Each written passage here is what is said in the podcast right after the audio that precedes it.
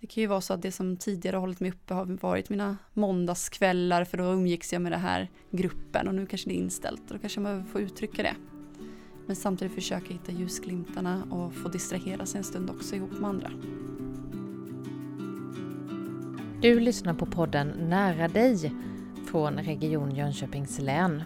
Vi som gör podden jobbar på kommunikationsavdelningen på Region Jönköpings län.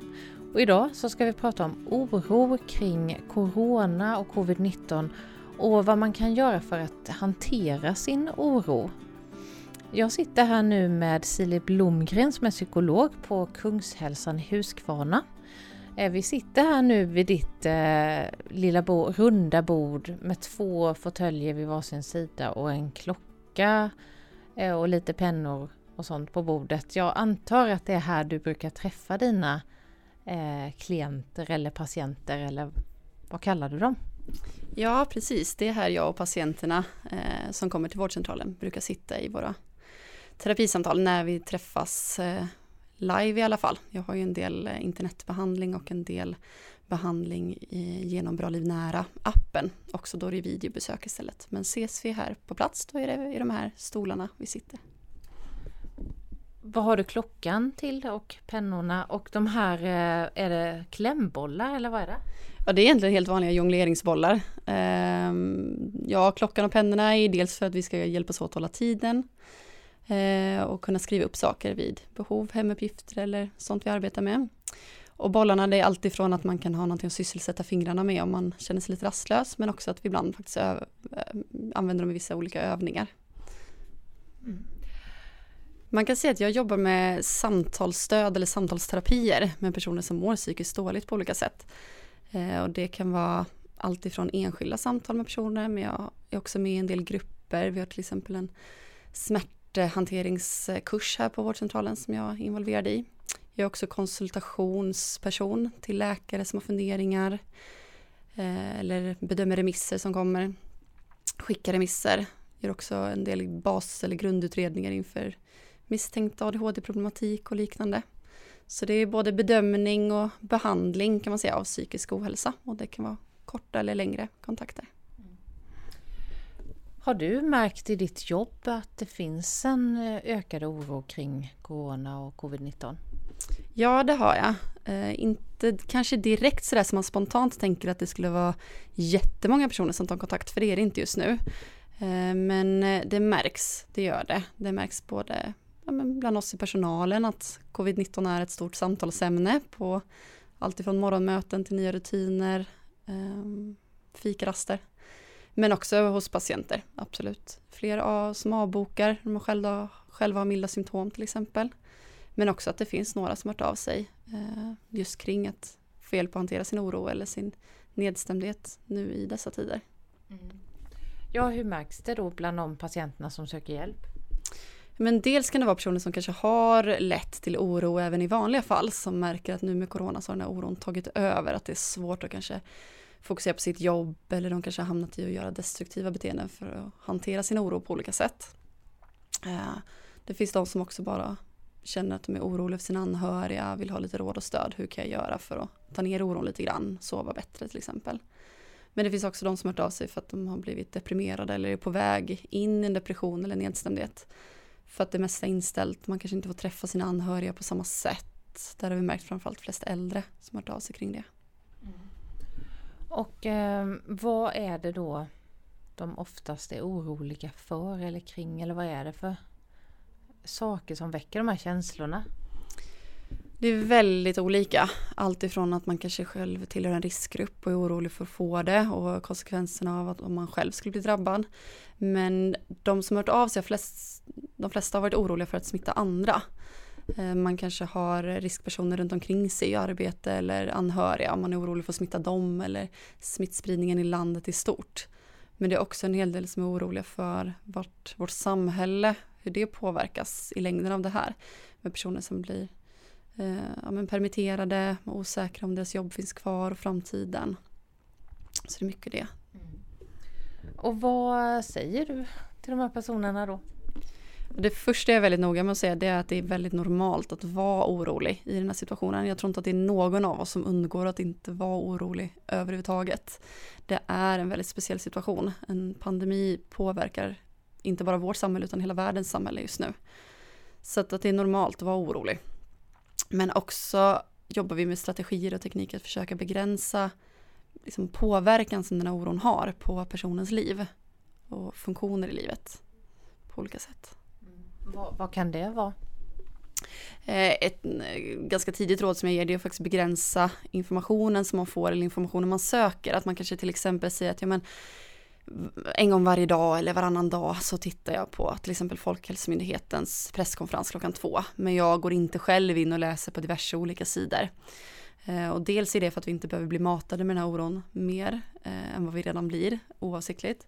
Men också för att de sidor jag får information från ska vara säkra. Så att det blir liksom korrekt info. Tror du att det finns någonting bra med det här att man ska oroa sig nu när det kommer en ny smitta som vi inte vet så mycket om?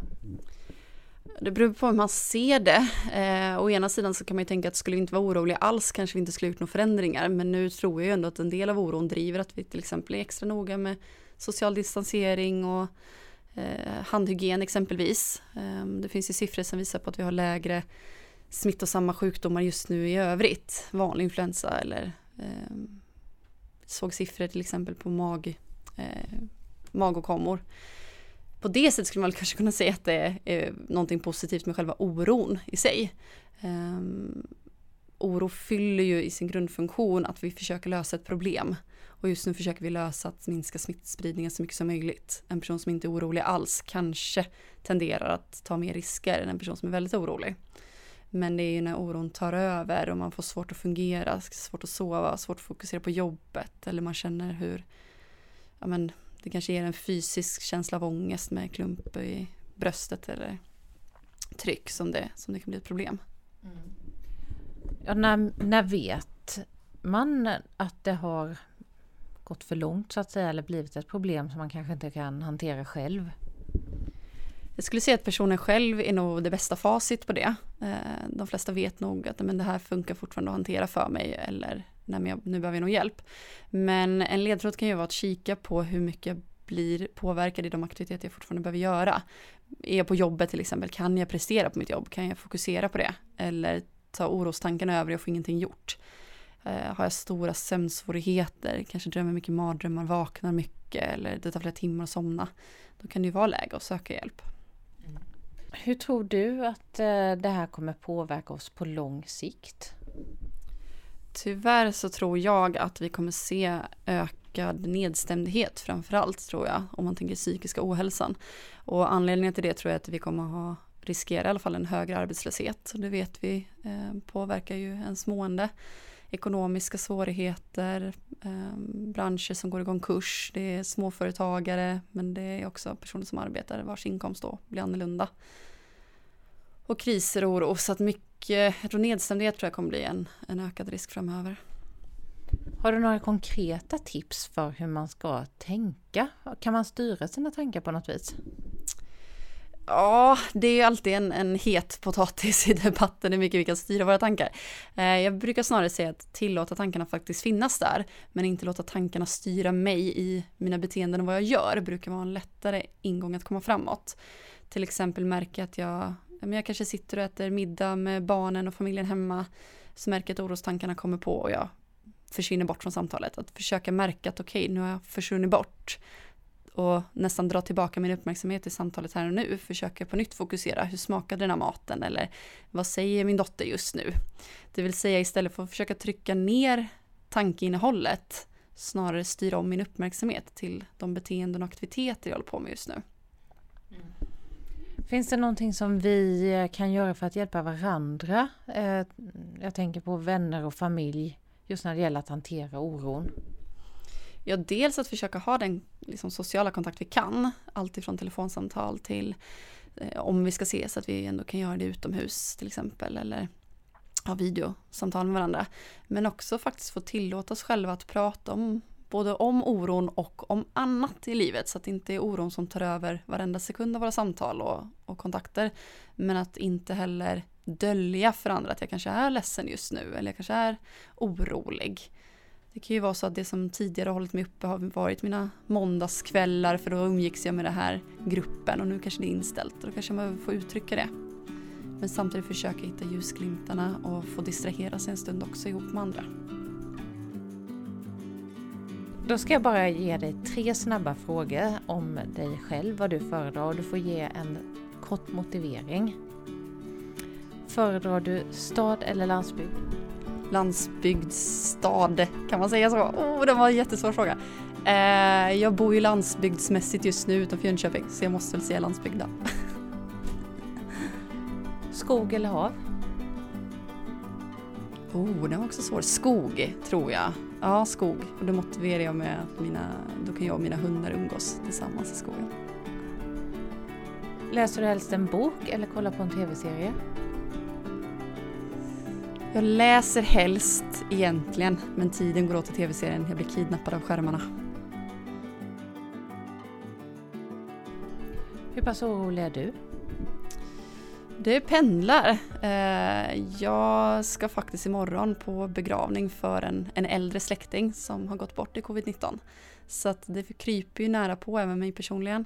Men eh, jag är inte jätteorolig för själva att bli drabbad själv. Jag har nog mer funderingar kring hur drabbade vårt samhälle och i förlängningen då psykisk ohälsa till exempel. Och du som jobbar med det här, tror du att du har lättare att ta till dig de här råden då som du själv ger? Jag vill ju tro det.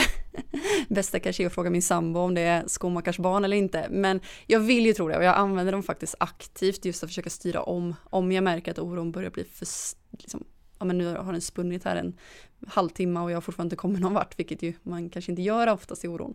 Eh, så försöker jag styra om mitt fokus eh, till aktiviteten jag håller på med. Eh, det är det jag försöker använda mig själv mest av. Just det som kallas för medveten närvaro och rikta sitt fokus till det man önskar ha fokus på just nu.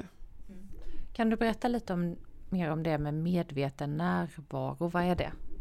Medveten närvaro eller som en del också säger mindfulness, det kan vara många olika aspekter beroende på vem man frågar och vilken bakgrund man har.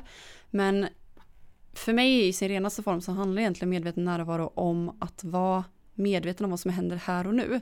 Och då är det både inuti mig själv och utanför mig själv. Det vill säga att jag kan träna medveten närvaro genom att kanske vara utomhus, fokusera på vad jag hör för ljud eller vad jag känner för dofter kring blommorna runt omkring. Men att också vara medveten om vilka tankar snurrar i mitt huvud eller hur känns min kropp? Eh, vad har jag för känslor just nu? För kan jag vara medveten om det som sker i stunden, då kan jag tillåta mig själv eh, på ett annat sätt. Jag behöver inte undvika eller styra bort. Ofta kommer personer till oss just när undvikandet, antingen av känslor, tankar eller situationer är det som tagit över. Så att eh, det är medveten närvaro för mig. Nu har vi pratat mycket oro här kring corona. Vad är det annars för känslor som den här sjukdomen, det här viruset kan väcka?